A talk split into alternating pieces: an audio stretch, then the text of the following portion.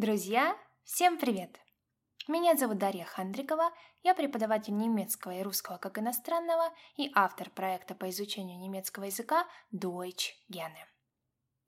Сегодня у нас на повестке дня, пожалуй, одно из самых популярных слов в немецком языке, а именно der Termin, Pluralform die Termine. Переводится как «встреча», «договоренность», «консультация», «прием у врача». Если вы с кем-то договорились о встрече или записались где-то на определенную дату и время, то это Termin. Прошу вас обратить особое внимание на ударение, которое падает на второй слог. Повторим несколько раз, чтобы запомнить. Termin. Der Termin. С русским словом «термин» не имеет ничего общего. Итак, основные словосочетания. Вариант первый. Einen Termin vereinbaren. Договариваться о встрече.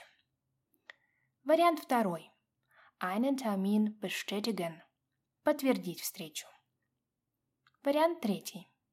Einen Termin verschieben. Переносить встречу.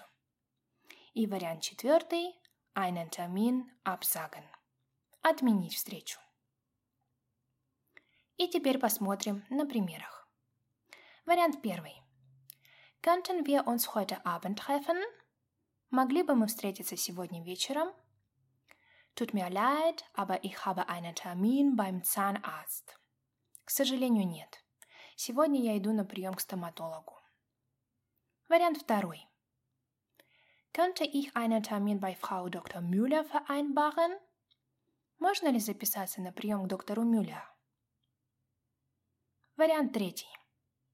Es tut mir wirklich leid, aber ich muss meinen Termin morgen um 15 Uhr absagen. Мне действительно очень жаль, но мне придется отменить встречу завтра в 15 часов. Вариант четвертый. Heute habe ich leider viel zu tun.